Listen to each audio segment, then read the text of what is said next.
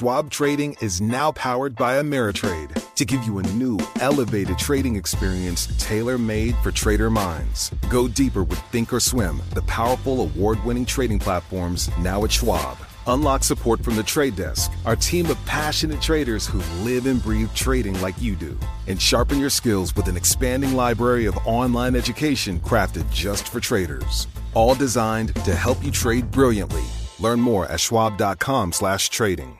The less your business spends, the more margin you keep. But today, everything costs more. So smart businesses are graduating to NetSuite by Oracle. NetSuite is the number one cloud financial system, bringing accounting, financial management, inventory, HR into one proven platform, helping you reduce IT costs, maintenance costs, and manual errors. Over 37,000 companies have already made the move to NetSuite. Now through April 15th, NetSuite is offering a one-of-a-kind flexible financing program. Head to netsuite.com slash earnings right now. netsuite.com slash earnings.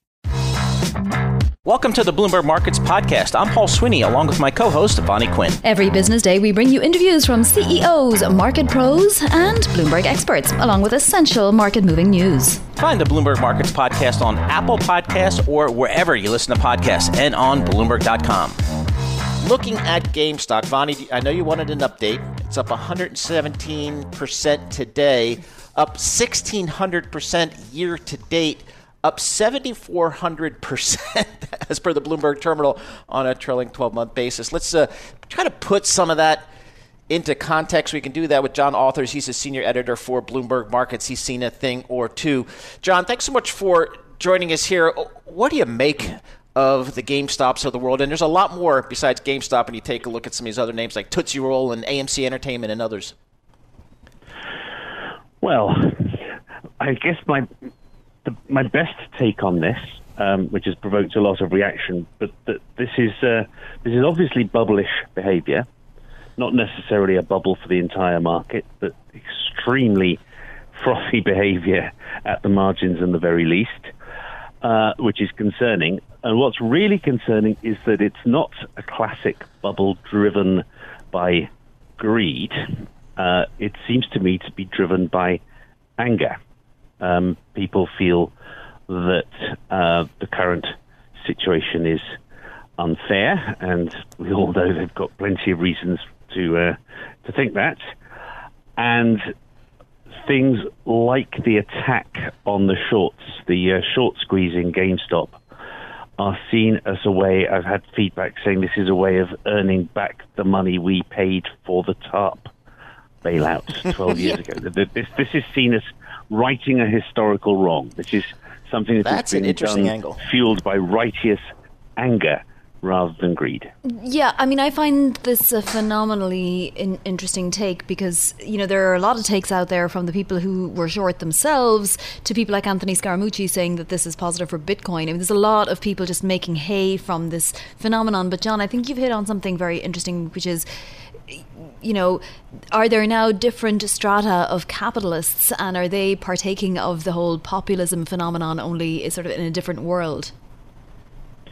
Uh, yes, I, that, that's the, the, the kind of similarity to um, what we saw at the Capitol is quite concerning. Um, again, you're talking about social media coordinating angry people into making an attack on what they see as the establishment. And plainly, the Capitol is the establishment. Whether, whether traditionally the short sellers who had been attacking GameStop are unpopular on Wall Street, they're seen as the good guys or the little guys trying to, to keep Wall Street honest. But at this point, they wear suits, and that means they're they're among the enemies. Now, that there's obviously great differences in methods, but the motivations behind this are very similar to the motivations behind the various populist movements we know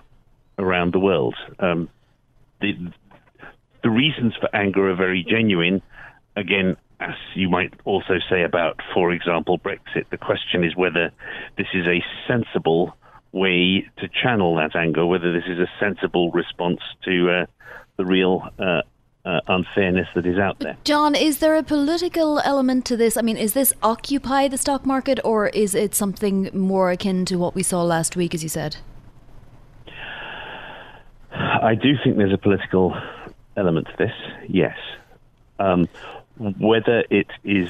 Um, uh, I, I, mean, it's, it's not solely um, a political element, but in terms of when you're worried about a bubble, whether you're worried when you're worried about the possibility of excess, um, what matters then is sentiment, how what the psychology is that's driving people. Now, the problem with greed is that people will do a lot for greed, naturally, and it needs to be balanced against fear. Uh, in this case, it is righteous anger. And if there is any emotion that will make us throw caution to the winds even more than greed will, I would say it's anger. Um, and I, it's very hard. Since I wrote my column last night, I've had some people suggesting that the Mississippi bubble, the French equivalent of the South Sea bubble, might have had some elements of this, that, that, that people were angry with with life in, in France and saw investing in uh, in uh, rather illusory prospects in the new world as a, as a way of getting back at them. But that's the best. That, that's the only example anybody has come up with of something like this, where there is this kind of speculative action and it's driven by anger, not greed. Um, so, so it's whenever we have a lack of precedent, that's concerning. You don't know what's coming. John, if this is indeed a bubble, does this bubble, is there any reason to believe that this bubble doesn't end like other bubbles do and people get hurt and it just kind of pops? No. There's no reason to believe that. Yeah. I mean, there, there's certainly a reason to believe that, that, that, this bubble could be far, far bigger than it currently is. And there's, um, yeah, I mean, we can we can go back over the, uh, the, the, There are two sides to the argument, and both of them are completely valid as far as they go. Stock stocks are very expensive, judged against their own history, but they're not expensive compared to uh, to bond yields. Uh, and then it becomes an argument about whether bond yields stay this low. Um, but in terms of is there any reason to believe this kind of a bubble wouldn't burst compared to other bubbles? There's, there's no reason to believe that. I, I assume that it would, and I assume that the last people in, who will be the little guys, just as they are now, will, as in previous bubbles, be the ones who get hurt the most. I mean, is this one area we're seeing actual unity, John? Are these people on the right and on the left with the same argument? There, there's a great argument out there about how we don't fully recognize that cultural expressions of politics, like protest songs, for example, are just as popular on the right as they are on the left, and that just haven't given enough, you know. Uh, attention to both sides yeah. of that coin. It just seems to be something associated with the left. But is that what I mean? Are we seeing that here? Uh, yes, I think that's a very good point. I think that it's it's one of the points we've seen in politics for some years now. And again, if you want to go back to Brexit and and Trump or, or, or to protectionism, the the, the uh, in in Britain it was very much the traditional right, but a lot of people on the traditional left um, wanted Brexit, and it was a uh, a uh, an elite from the centre left to the centre right that wanted to stay with Europe. That there was this uh, unholy alliance. In many ways, if you go back to the financial crisis of 12 years ago, there, there was uh, a, a, very strange um, alliance in that in that the uh, the people who really shared an analysis of what had gone wrong and who really disliked moral hazard the way the Fed behaved were either libertarians on the right, you think of Ludwig von Mises, or outright socialists on the left, like Hyman Minsky. Uh, and they had very different ideas for how to um, solve the problem, but they actually had almost exactly the same uh, prescription, the same definition of what had gone wrong. Yes. Uh, and, and similarly, if you're a libertarian or an egalitarian socialist, you have equally strong good reasons to be angry at the moment, and you get a, a, this strange alliance. John Authers' fabulous conversation and the latest Bloomberg opinion article from John on this particular subject is GameStop is rage against the machine. Anger is an energy. Do have a read of it. It's a, a take that we haven't heard enough about, to be honest, out there. Yeah. And uh, it's just really fascinating. Do stay tuned. We're going to get a COVID 19 White House task force briefing at 11 a.m. We're going to dip into that and see what exactly is going on. This says uh, New York City is to get 17,000 more doses next week. Trading at Schwab is now powered by Ameritrade, giving you even more specialized support than ever before, like access to the trade desk, our team of passionate traders ready to tackle anything from the most complex trading questions to a simple strategy gut check. Need assistance? No problem. Get 24 7 professional answers and live help, and access support by phone, email, and in platform chat. That's how Schwab is here for you to help you trade brilliantly. Learn more at schwab.com/slash trading. Another treat for us now. We get to talk Fed with Alan Blinder, Princeton University professor and, of course, former Federal Reserve vice chair. He served with Janet Yellen on the Fed's board in, uh, you know, recent decades and is also a co author of a book with Janet Yellen called The Fabulous Decade Macroeconomic Lessons from the 1990s. That was published in 2001. Alan, thank you so much for joining. Uh, first, your reaction to Janet Yellen as now Treasury Secretary, the first woman Treasury Secretary of the United States of America. Well, I'm pleased as punch, as you can well uh, regard. It is uh, well understand. It is a landmark to have the first woman uh, sitting in the Secretary of the Treasury's office. She comes very well prepared. Not all secretaries of the Treasury do, you may recall, without naming names. Uh, some do, some don't. She comes very well prepared, both understanding markets and understanding Washington and understanding the Treasury's business, and especially, obviously, understanding the Federal Reserve when you're in a crisis situation such as we've been in for a while, the Treasury and the Fed, regardless of who's sitting in those two chairs, have got to be in close collaboration early and often. And this is just going to be so easy with uh, Janet Yellen and Jay Powell. So, uh, Professor, how do you expect, or what would you like to see uh, in terms of fiscal policy and monetary policy here, just where we are right now? It seems like we're in a we can look to the other side of this pandemic, but there's still a long road ahead. What would you like to see? Yeah, I think monetary policy should be sitting right where it is, and that's of okay. course what the Federal Reserve thinks. This is no news.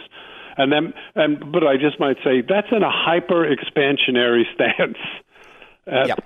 So it's not like they're sitting in neutral or something like that. They got the interest rate to the floor. They're buying uh, uh, securities uh, to increase the size of their balance sheet, and so on. They should stay that way for a while. Uh, it's regretful, and I'm not sure the legal status of some of these. Uh, that Secretary Mnuchin saw fit in his closing days to cut cut them out, the Fed's emergency uh, lending facilities. I'd like to see Janet Yellen put them back to the extent that she can. Some of it may need congressional action, which is harder. Whatever can be done by Treasury action, I think, should be done. Just because you want them there as a backstop. The yeah. argument that Mnuchin made that, well, we're not using these, let's throw them away, is exactly the same as saying, I haven't made a claim on my fire insurance policy for my home, so let me just cancel it. Yeah, for sure. If and when it does come up again, I imagine there'll be a, a different type of approach from the Treasury. So, curious, Alan, you know, Jerome Powell has been a Fed board member since, you know, 2012. He became the chair of the FOMC in 2018. What happens next with the Fed chair position? Presumably Chair Powell stays as long as he's is, you know, welcome to stay, which presumably is the rest of his term. Mm-hmm. And then does President Biden appoint somebody else? Who might it be? Well, I, I think it's very early to speculate on that, but look, I don't think you should uh, eliminate Jerome Powell. Uh, prior to Donald Trump, there were many instances of a, of a new president coming in with a Fed chair appointed by a president of the other party, and then um, giving that person another term. because they were all he's then. One of them was Janet Yellen. She was the exception. Trump did not do that. But many previous presidents looked at the Fed chair and said, well, he did a very good job. Uh, let's keep him in position. So you'd be fine sure. with Jerome Powell having a second term as Fed chair? I would be. Now, of course, it's up to Joe Biden, not to me. All I'm saying is that I wouldn't write him out. Mm. There's definitely a live possibility that he could become uh, get a second term. Now, if if that's not the case, an obvious candidate is Lael Brainerd, who's the Democrat mm-hmm. sitting on the board uh, right now, and there may be other uh, Biden appointments. Yes. Before Powell's term ends to the board, and those will be live uh, candidates. And then there are plenty of people. I don't want to start speculating on names in the financial world uh, who are Democrats who could be attractive to Biden as a replacement for Powell. But the logic here is going to be question A is for Biden is do I keep Powell or replace him? Mm. That's question one. Yep. Then, if you answer that in the negative, then a whole host of names uh, start should start coming to your desk. Yes. Professor, given what we know about fiscal policy, given what we know about uh, fiscal stimulus and, and, monetary policy, what is your economic outlook here? I mean, I think there's concern here uh, that the improvement in the economy, the opening up of the economy, if you will, maybe take a little bit longer than people had initially thought. Yeah, well, it depends on many things, of which two are completely obvious. One is the uh, speed or, or lack of speed with which we get this wave of the virus under control. That depends a lot on the vaccination rollout, which, as you know, has been disappointingly slow and which uh, President Biden has promised to accelerate and is taking uh, steps to accelerate. And the other is the passage or non passage of another COVID relief package. So we did one in December. That was good. It's now January. It's soon going to be February. In March, for example, things start running out, such as the extra unemployment uh, benefits. I'd be pleased but surprised if the economy is looking really healthy in March. That is to say, no, no longer needing extra emergency support. So I hope the Congress is going to pass a bill. Uh, we don't need it this week, but we do need it. Uh, and the health of the economy in March, April, May, June, etc., depends, among other things, on that. Alan, what do you make of the data that actually shows improvement these days? I mean, yesterday we got the confidence data which showed that perhaps yeah. not in the future, but right now people are a little more confident. W- what's giving them that confidence if many of them have been out of work for nearly a yeah. year? That's great. I'm glad you asked that. I was surprised at that, and I noted that the the sentiment about the current economy uh, had not improved, had deteriorated a little bit but people are looking forward, and I think the answer is the light at the end of the tunnel, the vaccine. Um, it's not like this is a secret. Everybody in the country knows that vaccines are here. People are starting to get vaccinated, and there's a lot of talk now, especially now, about having everybody who wants a vaccine vaccinated by summer. That's a big change from the way the world looked three, six months ago. So when we think about that, the light at the end of the tunnel, Professor, the uh, the number of folks that are out of work and out of work for a long period of time is is yeah. increasingly troubling. I think to oh, yeah. a lot of folks here. How do you think the the labor economy is going to recover? You know, again at the other side of this. Well, I'm going to sound like a broken record, but it depends on those two things. Yeah. Uh, as we get rid of the scourge of the coronavirus, a lot. Let, let me back up a step. A lot of those jobs you're talking about are in the service industries, restaurants, right. theaters, uh, entertainment venues of all uh, sorts. It's not people like me and people like you who are working electronically. And those jobs will come back, or at least most of them, I think, will come back as and when the virus fades into uh, insignificance. You know, I, I should emphasize we have seasonal flu every year. It kills 10, 20, 30,000 people every year, but that's a long way from 400, 500,000. You know, the the thought we should have is to get the coronavirus down to the level of the flu or something like that, and then the country can go back to normal. So there's that, and then the second thing is the uh, uh, COVID relief package, which has benefits for unemployed. So if you if you don't have your job back, you can continue on uh, on unemployment benefit. It will probably have relief checks, which I hope are better targeted than they've been uh, in the past, and those things will help the labor market. Alan Blinder, thank you so much for joining us. We always appreciate getting your thoughts on the economy here. Alan Blinder, he's a professor of economics at Princeton University and former Fed vice chairman. We appreciate his thoughts. And now we want to get to our next guest, Bryan Whalen, who's Group Managing Director for TCW's Fixed Income Group. Bryan, the obvious question we're below 1% once again on the 10 year. We waited a long time to get back above the 1%, and, and actually, in the, in the immediate moment, we're back above it, but we did get below it. What took us there, and, and what happens post FOMC? Sure, um, Vonnie. Thanks for having me. Um, you know, I think the uh, the run from the ten year up about 25 basis points on the year when it got up to close to about one 1.2 percent was a lot about the blue wave and um, the you know the hope that there'd be you know a tremendous amount of fiscal stimulus, and I think the you know the run back toward one percent or maybe dipping right below it is is kind of maybe a recognition that you know the the administration while they may have these these goals and they'll put out these stimulus packages, it may not be as easy to implement uh, as originally thought, uh, and it certainly might take a little bit longer than originally thought.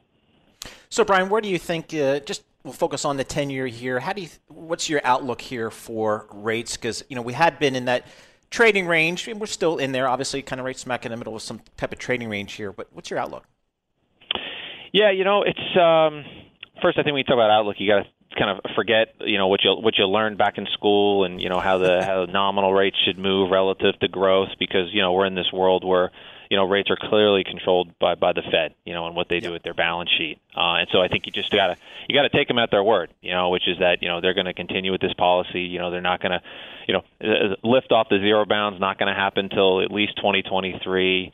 Um, you know, a, a reduction in the pace of the growth of the balance sheet that's not going to happen until next year. Um, so it's hard to see rates going much, you know, significantly higher from where they are now, uh, because you know also in addition not only the economy fragile, but I think you know the markets would react negatively to a, to a 10-year rate significantly higher. So, you know, we hate to put you know numbers and bands on rates because you know you never know, but you know it's yeah. kind of hard to see the 10-year certainly not getting to a you know a two point something uh, yield this year. And personally, I think we'd be surprised if you know it got much above a 1.5. So, what do you do? Because we were just talking yesterday about the record amount of junk issuance. There's also huge, you know, investment grade issuance. There's there's lots to buy out there, but none of it is all that attractive, is it? No, it's a it's a bond party. Um, you know, I think that the Fed has. Uh, successfully repressed everyone. Um, and you know, we're I mean, just to you know, for for your for your your listeners, I mean, you know, we are while we're much lower in interest rates, you know, um, today than we were a year ago. When you look at other things like credit spreads and where high yield bonds are trading and leverage loans and, and parts of the securitized market, the mortgage backed securities, when you talk about like the the the spread and how they trade relative to, to treasuries, we're right back where we were last year. So you know, from just from a kind of the the narrow world, you know, the bond world, at least on on the credit side, everything non-treasury related, you know, it looks exactly like it did before the pandemic. So we've unwound, um, you know, the entire pandemic period, even though you know we're, we're clearly not out of the pandemic. So the, so the markets, as I've heard some of you know Alan Blinder said, you know the markets are definitely forward looking, um, and I think they're they're priced not necessarily for even like the middle of 2021. Markets, particularly on the credit side, are priced for you know the end of 2021, if not 2020, 2022. All right, so Bryan, let's talk about credit quality. How are you uh, viewing it? What are you seeing in your portfolio in terms of credit quality here? We're you know almost 12 months into this pandemic and the economic disruption. Yeah, I think I think that the theme we you know we're running with here is that you know, let, us just let's try to justify today's prices and today's spreads from a credit perspective. Like, uh, clearly the market is looking toward, like I said, the end of the year, and let's just say, and this kind of consensus that by the end of this year, the economy is the same size as it was you know, in let's say February of 2020, so before the pandemic. So, so we've kind of we've kind of we've gone through the dark ravine of the of the economic contraction, and, and we've got the same size economy. The point we like to emphasize is that while the size of the economy may be the same by the end of the year, it's going to have a different shape. And when an economy has a different shape, and it, that may be a good thing long term, but when an economy has a different shape, there's going to be winners and losers. Some are going to kind of fall outside of, of, of, of the economy and maybe not relevant anymore. So our thoughts, particularly when, when spreads are tight and there's not a lot of value, as Vonnie indicated, you're going to have have and have nots. And so as an investor, you want to think you can't just think from a, a high macro perspective you know the economy back where it was by the end of the year no no no you've got to think about what's the economy going to look like you know how do we eat how do we entertain ourselves? How, how do we work? Where do we work? How do we travel? All these things, and who are going to be the winners and who are going to be the losers, and then kind of reconstruct your bond or even your equity portfolio to succeed in that new world. Don't, you know, again, not not just focusing on on, on the size or, or the growth of that new world, but what does it look like? Bryan Whalen, thank you so much for joining us. We appreciate that. Bryan Whalen, he's a group managing director for TCW's Fixed Income Group. Uh, they're based out on the West Coast. They have a couple of dollars under management, so we always pay attention to what they're saying on the fixed income side. Trading at Schwab is now powered by Ameritrade, bringing you an expanding library of education with even more ways to sharpen your trading skills. Access new online courses, insightful webcasts, articles, engaging videos, and more, all curated just for traders. Plus, guided learning paths with content designed to fit your unique interests. No sifting to find exactly what you need so you can spend your time learning to trade brilliantly. Learn more at schwab.com/trading. GameStop, Tootsie Roll, AMC Entertainment. What do these three names all have in common besides trading higher? High short interest, and they are getting uh, moved higher in a significant short squeeze that we haven't seen in some time. Somebody's got to be losing money on the other end of that trade, and it turns out some of the big hedge funds on Wall Street are uh, in that camp. To bring us a story, Kathy Burton, hedge fund reporter for Bloomberg News, joins us here. Kathy, who is Melvin Capital? What is Melvin Capital and what's their role and what's happening in some of these names? Uh, so Melvin Capital is a firm run by Gabe Plotkin. He was a very, very successful trader who came out of uh, worked with Steve Cohen uh, for almost a decade, and he has been sort of the center of uh, the whole battle between what we call the Reddit bros and the professionals. Uh, for some reason, about a few months ago, they started targeting uh, Gabe's portfolio, and they were shorting. Uh, they were going along a lot of the stocks he was shorting, including uh, GameStop. Yeah, I mean, Kathy, why Gabe in particular? You know, he, he he's he's a, he's a young guy. He's very successful. There are many people out there that have had a lot more attention in the media and other uh, places that might have drawn the ire of Reddit bros sort of more obviously, and yet didn't. They might have drawn the ire of other market participants, but not the Reddit bros. What gives with Gabe? I mean, he's very successful and. Uh, he had the backing of, as you say, SAC Capital. He even got people to help shore up the hedge fund most recently when it was under attack. Yes, so uh, no one really knows for sure, but it seems that uh, unlike a lot of hedge funds, uh, Gabe didn't use over the counter puts when he was shorting some stocks. And so if you looked in his regulatory filings, you could see that he had puts on certain companies. And so it was in Republic what he was doing. And so that's the only explanation that anyone can really come up with for why he became a target. And also because he's a pretty known to be a pretty aggressive short seller. So um, he had some pretty chunky positions. What's the status of Melvin Capital right now, uh, Kathy? Um, I think that the infusion of capital from um, Steve Cohen's Point 72 and from Ken Griffin's Citadel has helped the firm, uh, has really shored it up. It seems that they've covered, uh, we know they've covered um, Game Shop and they've rejigged the portfolio uh, a bunch. So uh, it seems like they're they're in an okay position. Although we did hear that through yesterday, they had their losses had increased beyond the thirty percent that we reported. Yeah, I mean, it'll uh, have been a, a pretty difficult couple of quarters for Melvin Capital. Any idea what his other positions are? What his longs might be? Um, no, we don't really have uh, a lot of insight into his portfolio. The last filing we have for, um, is from the third quarter, so that's quite a while ago. And these guys tend to change around the their portfolios pretty significantly.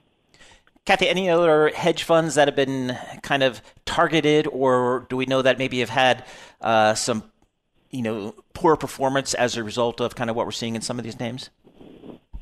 Uh, no, we're we're hunting around for that right now. Um, we haven't heard um, a lot of names, although we suspect that there'll definitely be people that at the end of the month got uh, got hurt. Any, uh, I mean, I, I'm just throwing out this, and uh, you know, I don't want to be uh, wild in my theorizing, but is there any um, anyone out there saying that perhaps there's an army of redditors that are actually sort of uh, market participants that uh, are regular market participants, but that are sort of stoking the fires and the flames in Reddit itself? Um, no one knows for sure, although it does sort of make sense that there could be people out there who are who are doing that. Um, I think it's something that the regulators will definitely be looking into. So, Kathy, when you talk to the hedge funds, do they feel like this is just a short-term phenomena in the market, or is this perhaps something larger and it might be a part of markets going forward?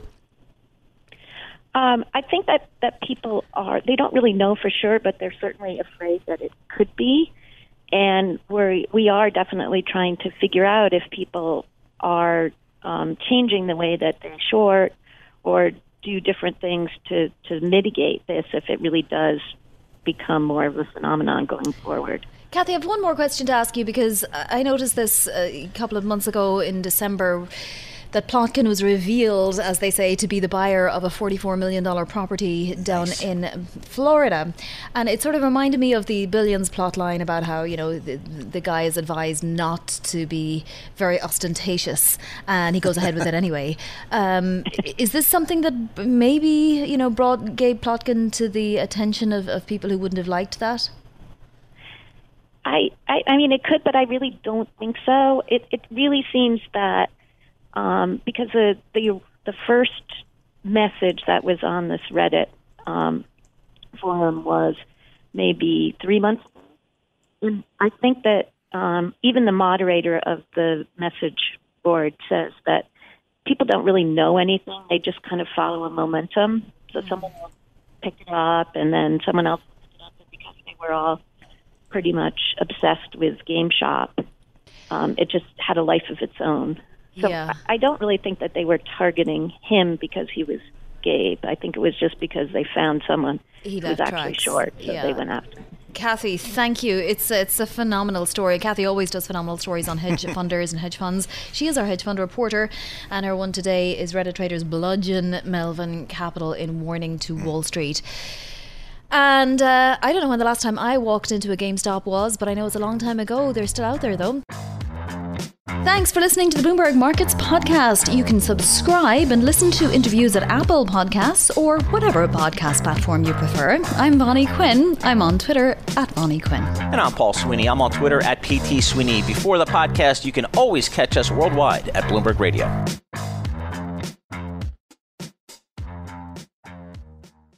I'm Alex Rodriguez. And I'm Jason Kelly. From Bloomberg, this is The Deal. Each week, you'll hear us in conversation with business icons. This show will explore deal making across sports, media, and entertainment. That is a harsh lesson in business. Sports is not and, as simple uh, you know, as bringing a bunch of big names together. I didn't want to do another stomp you out speech. Listen to The Deal wherever you get your podcast. And watch on Bloomberg Originals, Bloomberg Television, or BTV Plus. Brought to you by SHRM, a better workplace, a better world.